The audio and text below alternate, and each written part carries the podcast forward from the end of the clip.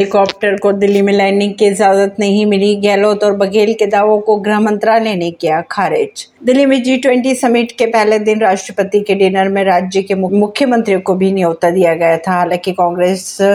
शासित राज्यों में सीएम ने दावा किया है कि दिल्ली में हवाई प्रतिबंध के कारण राष्ट्रपति के रात्रि भोज में शामिल नहीं हो पा रहे उनके इस बयान को गृह मंत्रालय ने खारिज कर दिया कांग्रेस शासित दोनों राज्यों के सीएम के बयान पर केंद्रीय गृह मंत्रालय ने सफाई दी है और कहा है कि यह सच नहीं है सीएम के मूवमेंट पर कोई रोक नहीं थी परवीन सिंह नई दिल्ली